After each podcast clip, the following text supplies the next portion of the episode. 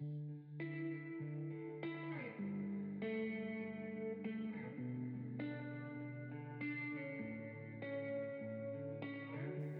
is a podcast by Well House Church, where personal spiritual growth is fueled through a variety of practices rather than a single prescriptive time of devotion, where we discuss different spiritual practices that help us be more present with God, others, and ourselves. What's going on, practitioners? What up? How's everybody doing? Uh, so I'm excited to talk about this episode. Yeah, because this will be new for you too. Yeah. Um, how do you actually implement all the things we previously talked about? Yeah, so so I guess that's true. The for this we've really talked about the ways these things show up in your life, and we haven't actually told you how to write a rule of life. This episode is going to be the final episode in this series about rule of life, and it's going to be, hey, how do you do this? How do you write a rule of life? The first things first, we talked about it in the very first episode. Do not be dogmatic with this. Yeah. That is priority number one because if you become dogmatic with it and you continue to fail, quote unquote, then you're not going to want to keep trying to do it. So don't become dogmatic. This is a work in progress. And what you're doing in writing the rule of life is you're writing it to your current state and you want to progress. Mm-hmm. And so you don't what you don't do is you don't go from having no rule of life and not reading your Bible ever except taking it to church of which you half read to saying I'm going to read my Bible 5 days a week. Yeah. If you do that, you're going to fail because the odds of you succeeding going from cold turkey to the extreme are not good. Yeah. Grow into it. It's a rule of life and it's adaptable because it's something that we're constantly growing into. So that's number 1 is do not be dogmatic with it. Yeah. Number 2, consistently revise it. Mm. because there are inevitable, especially when you're first writing it, there are going to be things that work and there are going to be things that don't work. The things that work, you need to revise to push yourself slightly to get better in certain areas. And the things that don't work, you need to slightly digress so that it's achievable enough that you actually pursue trying and attempting to do it. Yeah. It it's like when we were talking about building a self-care plan on Let's Talk. You start with the basics. Um and Yeah. you work from there, right? Is that Mhm. kind of true? Like you start at a very basic level with the things that you know you need to work on. And or things that you need to add to your routine or whatever. Um, and build from there. Revise and change and honestly, maybe even update it, you know, every once in a while. Like, this is no longer life giving to me. So, When I do my quarterly reviews, I always look at my rule of life. When I do my quarterly review of like my goal planning and breakdowns for the years and the quarter, and every time I sit down to a quarterly review of my life, I review my rule of life. Mm. And I, I have a pretty expansive rule of life because I, and this is what I would say is there's no one size fits all in the way that you write your rule of life. yeah. I remember you saying at one point that we should make a Google Doc for a template for how to write it, and I didn't want to do that because some people like lists, some people like blocks, scheduling type systems, other people like charts. Um, some people like paragraphs, like for this category, here's my paragraph. This category, here's my paragraph. Bullet points are another thing. I just think however you best analyze data is the way that you need to write your rule of life Mm. because you're going to go to it often. And so if you're a spreadsheet person, build it in a spreadsheet. If you're a writer, write it in a story. Um, if you're like me, you're a scheduler, block it out. Like whatever you feel you got to do that is best for how you analyze data, do it that way because you're going to be referring to this a lot. Because what I like to do is I like to have a daily rhythm, a weekly rhythm, a bi monthly rhythm, a monthly rhythm, and a quarterly rhythm for each category of your rule of life. So, for an example of the daily rhythm, every day I want to pray. At some kind of way, I want to pray every single day. A weekly rhythm. I want to, four days a week, pray at least two of the prayer sessions and praying the hours. That's my personal rule of life is four out of seven days where those four days I get at least two of them in. My bi monthly one is I want to um, go on a prayer walk, a dedicated prayer walk on a route I've never been before, once or twice a month. Monthly, this is all just for prayer. Monthly, I want to spend an evening in prayer, just by myself, nothing else, just an evening of one hour uninterrupted prayer time. Here recently, most of the time, that turns into a lament. Just that when I've got that much time where I'm being spontaneous in prayer, it ends up in some form of lament. And that's okay. It's not it's not dictating out your life. It's giving you a structure through which you pursue experiencing God. So that's my monthly. And then my quarterly, which I don't do one for prayer for quarterly. Once a year, I want to take a prayer retreat. Mm. If I lived somewhere near the forested mountains of North Carolina, I would make my quarterly Prayer retreat. a a like a day silent prayer hike, something like that. But we don't live near forested mountains or mountains at all, so I'm not currently doing that. But so that's the way that I structure mine just for prayer. And now remember, you've got these for each of these categories. Each of the however many umpteen weeks we've been doing this now, you've got to write rules for each of those categories. And it doesn't have to be in the same template that Cullen's is either, Nope. where it's You- weekly or yeah. daily, weekly. If you yeah, if you want to do weekly and monthly and that's it, that's fine. I started doing the quarterly and annually thing when I was married because quarterly I was trying to do small trips and annually I was trying to do family vacations and all these kinds of so it made it made it easier for me to break it out into these much larger categories as well than just the nitty gritty because I'm a planner. yeah, So you don't have to do that if there's another system you want to do. What I would tell you to do is make sure that for every one of them, you have at least a daily. Because if you fail today, you can try again tomorrow. yeah, Um, and make it something achievable. And so, like for like I just said, even for myself, for scripture reading, I don't even tell myself you have to read the Bible seven days a week. My goal for my rule of life is that I read the Bible five days a week. Not for work. That's the that's the difference. It's like for us, it's a little different, and I've I've charged Clayton to this as well that that what you do for work doesn't count for your own spiritual formation. yeah.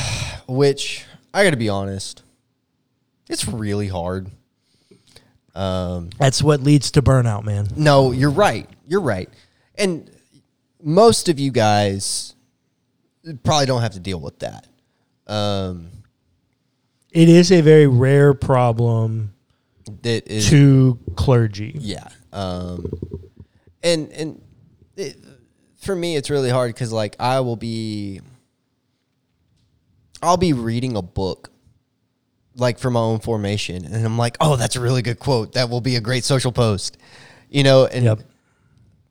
that informs work, Right? But it's also good for me, and so like it's really weird in finding that balance. Yep. Um, I remember I was reading "Making All Things New" by Henri Nouwen, and uh, there was a quote in there about relationships, and uh, I I loved it. I immediately grabbed my highlighter and just and then just scribbled in the margins, bro. I went off, and I was like, "Wait, it's a good social post." Put down the book and I designed the graphic and everything. And I was like, afterwards, I was like, dude, come on, man. yeah. Come on. That's that's the road to burnout, dude. Yeah. Just be careful. So even for myself, I don't tell myself I got to read the Bible 7 days a week. Yeah. Um I probably do, but not devotionally.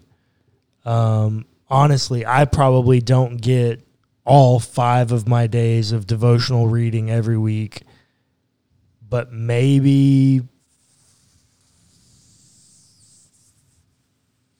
50% of the time. Yeah. And that's why I haven't changed it.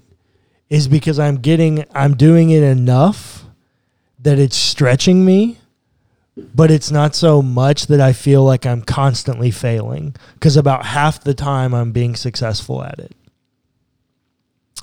And so I think for and that's for me. Each of you are going to have to learn your own self this way. But for me if I can do it half the time, I feel like it's stretching me enough that I don't need to move it, but I'm finding enough success that I still have the drive to keep growing to get better. Yeah. So that's my number, and that's how I evaluate it. I evaluate things based off percentages, but maybe you don't evaluate it that way. Maybe you're a feeler and you're like, well, this just doesn't feel like it's bringing life to me. Okay, cool. Write it some other way. Um, and the other thing I will say is that a lot of these rules are going to end up feeling like you're writing them around the time that you have available. And so your rules are going to be written to create time or get rid of time. All I would say to you is try to think outside of the time box. Because if there's one thing I've learned, I always feel short on time. So, what if there's a way to write some of these rules where they're outside of a framework of time? For instance, I used to write my rule of life that I was going to go to the golf course three times a week and I was going to walk at least nine holes one day a week. Okay. All of that is written in a time structure. I found myself always failing at it because it's really hard to. I mean, just you've got weather delays and all kinds of stuff that happen when you're trying to do golf or something like that. And this was for my play category. I've now written my rule of life that twice a week I will do something golf related. One of which must be in the sunlight. Hmm. So lots of times that means I don't make it to the driving range and I go chip in my backyard. Lots of times that means and I've now I need to revise my rule of life for the play section because I've turned it I've started a new nighttime routine, which I would also tell you, I think it's a different category of a rule of life that we didn't talk about, but I think morning routines and nighttime routines are very important. And so, my new nighttime routine, or a part of my new nighttime routine, is I have a perfect practice putting mat, and I don't go to bed until I've made 110 putts. So that's what I mean, like when I say try to write these things outside of time constructs. So, for instance, in um, some people's play category, they want to, or in the friends category, they'll write, I'm going to have dinner at a friend's house once a month. Okay. Well, once again, you've written that into a time category, right? And and one that requires your undivided attention, of which inevitably, when your schedule gets busy and things happen, and you get married and you have kids and you're going and going and you're working and working, that's the thing that's going to lose it, because you're not going to get any more time back. All you're going to do is keep filling up your time. So, what I like to say is that once a week, I'm going to talk to a friend on the phone. Now, notice, I what I didn't say. Is how long you'll talk to them. If I say I'm going to go to dinner, I know that dinner is going to take me a couple of hours, not including commute time. Right. I'm going to talk to a friend at least once a week on the phone. Okay. I didn't say how long. And that's okay. Yeah. Because that's achievable for me. And that's achievable for them. That's the next thing I would say about writing a rule of life. Is as you start writing your rule of life, don't write it alone if you have important people in your life, write it with their input. Because if you say, okay, sex and sexuality is a category that Ken gives for writing the rule of life, I think it's very valuable. If you say, okay, I think it's healthy for me to write in my rule of life some sexual activity three days three days a week. Great. You have a partner that you need to make sure is on the same page with you about that. Yeah. In the same way, if you start saying, hey, once a quarter, I want to have a date night. And once every six months, I want to go on a way on a weekend together. And once every year, I want to go away for a week. Okay, well, you have a spouse that you need to verify. Like, y'all need to be on the same page with that. Um, if you say, "Hey, I'm going to take my kids," each of my kids get half a day with me by themselves every month. Great, love that. That's in my own rule of life. You need to make sure that your spouse and your kids are on the same page with you with that. There are other people because your rule of life what it's really doing is it is taking back control over your time and the things that you ascribe value to. And so you need to make sure that the people closest to you in your life are on the same page with you as you write these. Because So they're going to affect them. Along all those same lines, uh, you talking you talking through that gave me a couple ideas for my own rule of life. One, I was driving to my placement this morning, and I was listening to music, and I was like, "Man, I love music. I miss playing music." And so that I think is something that I need to write into my my play category. Um, so if I said that I play at least one song a day on guitar.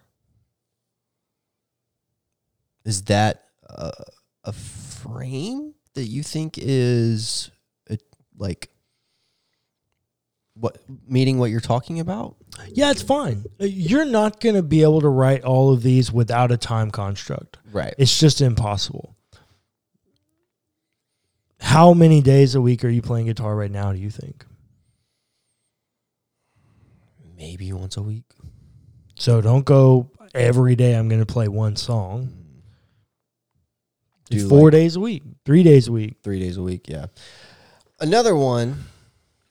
Hey, before you go on, there is one thing that I want to say on that note. I am con- I am personally convinced that you can no longer put it in the play category when you start receiving money for it. Oh yeah, yeah, yeah. Even if you get tips, if you get free drinks, if if you start receiving money for it, it becomes work. you can't any longer put it in the play category. Yeah, no, that's fine. I don't plan on playing any shows anytime soon. I just don't. No, no, no. I Yeah, just yeah. Uh, that just a great example because a lot of people like I know this happens to me quite often. One of my things that goes in my play category is barbecue. I Mhm. love to make barbecue. Quite often when I make barbecue for people, I'll get the question, "Wow, this is really good. Have you ever thought of opening a barbecue restaurant?" And I've just trained myself and conditioned myself to say now, no, I find that I love things less when I get paid for them. Yeah, I think that's true. yeah, I think professional athletes, professional musicians, I think I think people would tell you that is true. yeah. So don't call it play if you get a paycheck for it. I think that that's very valid. And another thing, and I need to work with him on this. I already know he's okay with it, but need to consider it. Um, I think I need to write in my own real life that I take at least one night a week to go smoke a pipe with dad. I think that's a good one. And you think that that's that's fitting the same kind of template category type deal, right? Yep. Under like relationships and Yep. I think so. And and like I said, be fluid with it. Don't be dogmatic. Write it, try it. Your daily ones try 'em for a week. Your weekly ones try 'em for a month. Your monthly ones try 'em for a quarter. Your quarterlies try 'em for two quarters. You know, your annuals try 'em. And constantly be in review. What's working and what doesn't work. yeah. And Excuse me. do you think it might be possible to write a few different things under each category and say I'm going to pick one of these things? Oh, give yourself a menu. Yeah. Um, give me an example of what you're thinking. So like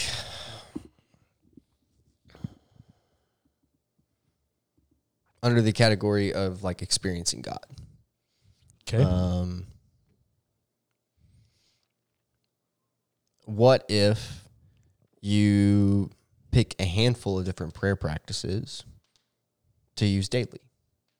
And you say, like, maybe today I will pray the hours, or maybe one day, or maybe I will um, do a breath prayer, or some combination of both, or you know what I mean? yeah, I do that. I don't frame it that way, but just like my daily one is I want to pray every day. Mm-hmm.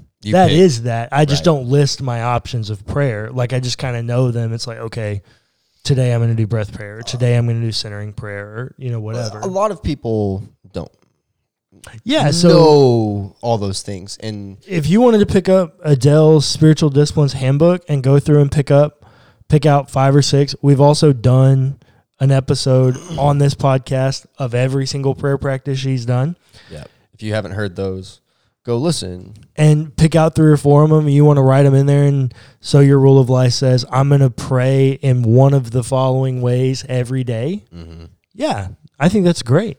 I think giving yourself, and I've said this all the time, or I've said this for a while. It boggles my mind that I've never heard anyone ever say, Oh, yeah, you know what? I don't want variety in my life, Yeah, except in their spiritual formation. Yep. It's like, Oh, we do the same thing every day. It's like, wait, well, maybe that's not the best way to think about this. and also like maybe, and and I found this to be helpful for me, and I know I'm gonna ruffle lots of feathers when I say this. It's fine. Don't get your panties in a wad. sometimes, honestly, I find it more life giving to me to listen to the Bible Project podcast instead of reading my Bible. Um, I get that. And sometimes it's more beneficial for me to listen to the Bible meditation podcast than reading my Bible I get that. because sometimes for me sitting down and reading my Bible, and I know this is true for lots of Christians, it's draining. Um I think so. I would say the pastor in me wants to talk about this. Um, I would say I think that's true. mhm. I think that's very true. All I would say is the my only caution to you in that is that there's a reason they're called spiritual disciplines right. No, that's true. because they do take a little bit of discipline in doing them. Absolutely. And if you give yourself 100% flexibility, you're never going to do the discipline part of doing the thing you should do, even though it's not the thing you want to do. I totally agree.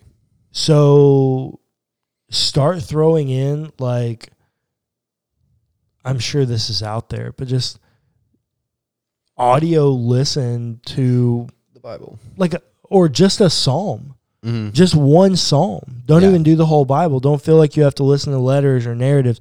Just one psalm a day. Yeah. Listen to it or one proverb a day. Um I will, or maybe even start out something as small as reading the verse of the day. yeah, that's a good one too. Well, I, I'm less inclined for those just because they can take them out of context. No, I But- agree, but The other thing that I would say on this is and this this is something that like I this is true to my core. Like there could not be a truer statement that I believe than the one I'm about to say. I firmly believe that the exact same Holy Spirit working in me and working in Tim and working in you know whoever is the very same Holy Spirit at work in you. Mm-hmm. Because of that, like I have such a high pneumatology that I need you, the individual, putting your eyes on God's record of his revelation to the world right. so that the Holy Spirit might speak to you, the individual, through his book. Right. It's great to hear what the Holy Spirit is doing through other people as they read the book. Yeah. It's very different to have your unique contribution because of your unique perspective with your unique relationship with the Holy Spirit. Yeah. No, and and I get that. Um if I can be honest, and there's someone that's listening to this um who will know whenever I say this.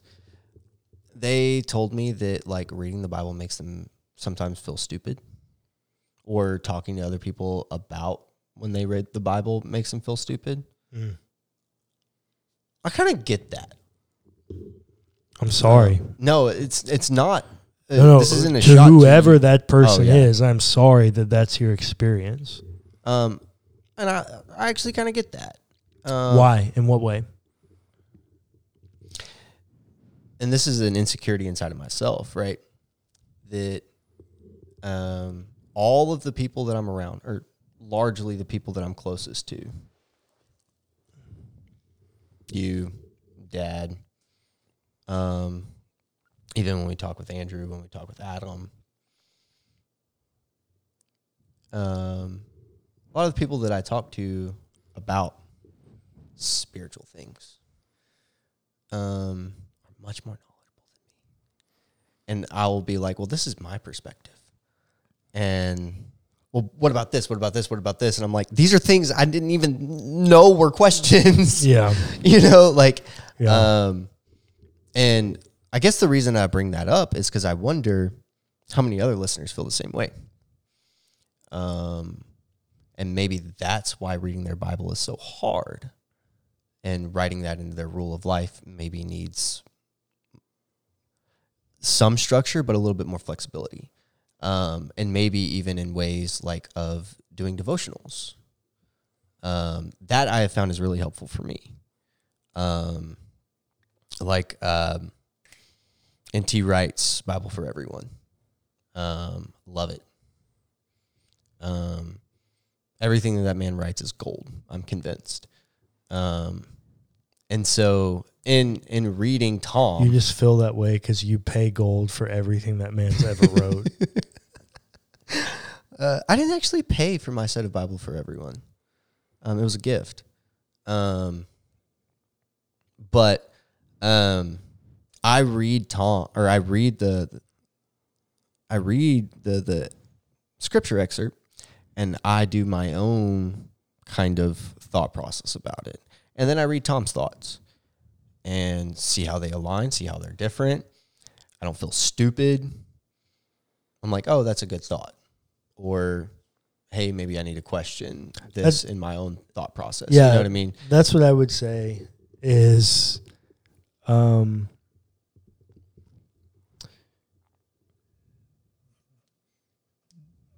the only way to get more knowledge is to study. Yeah, exactly.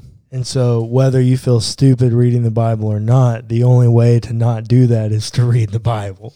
I I, I know that sounds terrible. it sounds but circular, it- right? It, like it does, and and I get uh, like I've been sitting here battling within myself how I was going to say that because I get it, but at the same point, like you're never going to know the Bible if you don't if read you the don't Bible. read it, yeah, you have to read it. yeah, And and so I forced myself to to read the Bible, yeah, right? And um to study and to to do the things. Um, even though sometimes it does make me feel stupid, especially whenever I present things to other people like, what do you think about this? And they're like, well, maybe not. and I'm like, the hell did I do all this work for then? You know what I mean? And like, Yeah. I genuinely feel that way. Like, and, and I know that there's other people out there that, that have that same kind of thought process. Um, and it is discouraging. Um, and I get that. almost kind of makes you not want to read. I get that. Well, kinda. I never really got to the point where I didn't want to read, but I mean, think I mean, about our mom has that has had that exact same experience. Yeah. Well, I mean, for me, it just it never played out that way because I mean, just think about it. Even to this day, some of my best friends are PhDs. Yeah, It's just like I, I'm I'm never the smartest person in the room. I'm just convinced, yeah, but that's the way I like it right. because that's constantly people challenging me to think different. That's constantly It- it's people. critical thinking. Yeah, it, it it's Which it's is- growth. Yeah, which is a good thing to have, Yeah, right? And I actually think that it's something that you need to have. Um, it's just it, it's a delicate balance. You know what I mean? yeah, Um, and I, I will even be honest. I have a friend of mine. He doesn't listen to this, but um, he has thoughts about God and Scripture, and he will quote Scripture to me and tell me his thoughts on God, and I'm like, "Cool, bro." like, you know what I mean? yep. Um, I've got friends like that. I'm like, cool, bro. Um, and sometimes I will comment, and sometimes I won't. Um, it depends on how far outside of. It depends on whether or not he's outside the creeds. Uh, whether I comment, honestly, um, which has happened. Um, and I, finding that delicate balance of not disagreeing with him and making him feel stupid and explaining why I disagree um, is tough. You know what I mean? Um, because I know that that has been my experience and why I guess, and even though I didn't have the framework for this, writing, reading scripture into my rule of life as I now know it has been so hard. It's probably true, but none of these things are easy. Oh, yeah, no, that's true. I mean, it's not easy to ask yourself, how does the way I spend my money affect my spiritual health? It's Yeah. not easy to ask yourself, um, how is my sexuality revealing of the state of my spiritual health? yeah. None of these things are easy, and that's why it's called a rule. That's why they're called spiritual disciplines because we are all on a path of pursuing divine likeness. Mm. And these are the categories of which we need to do it. They're also the ones that just naturally we don't give the most value to. Mm. So none of these are easy, and that's why you can't be dogmatic. It must be flexible, and you must enter your rule of life from a place where you can give yourself grace.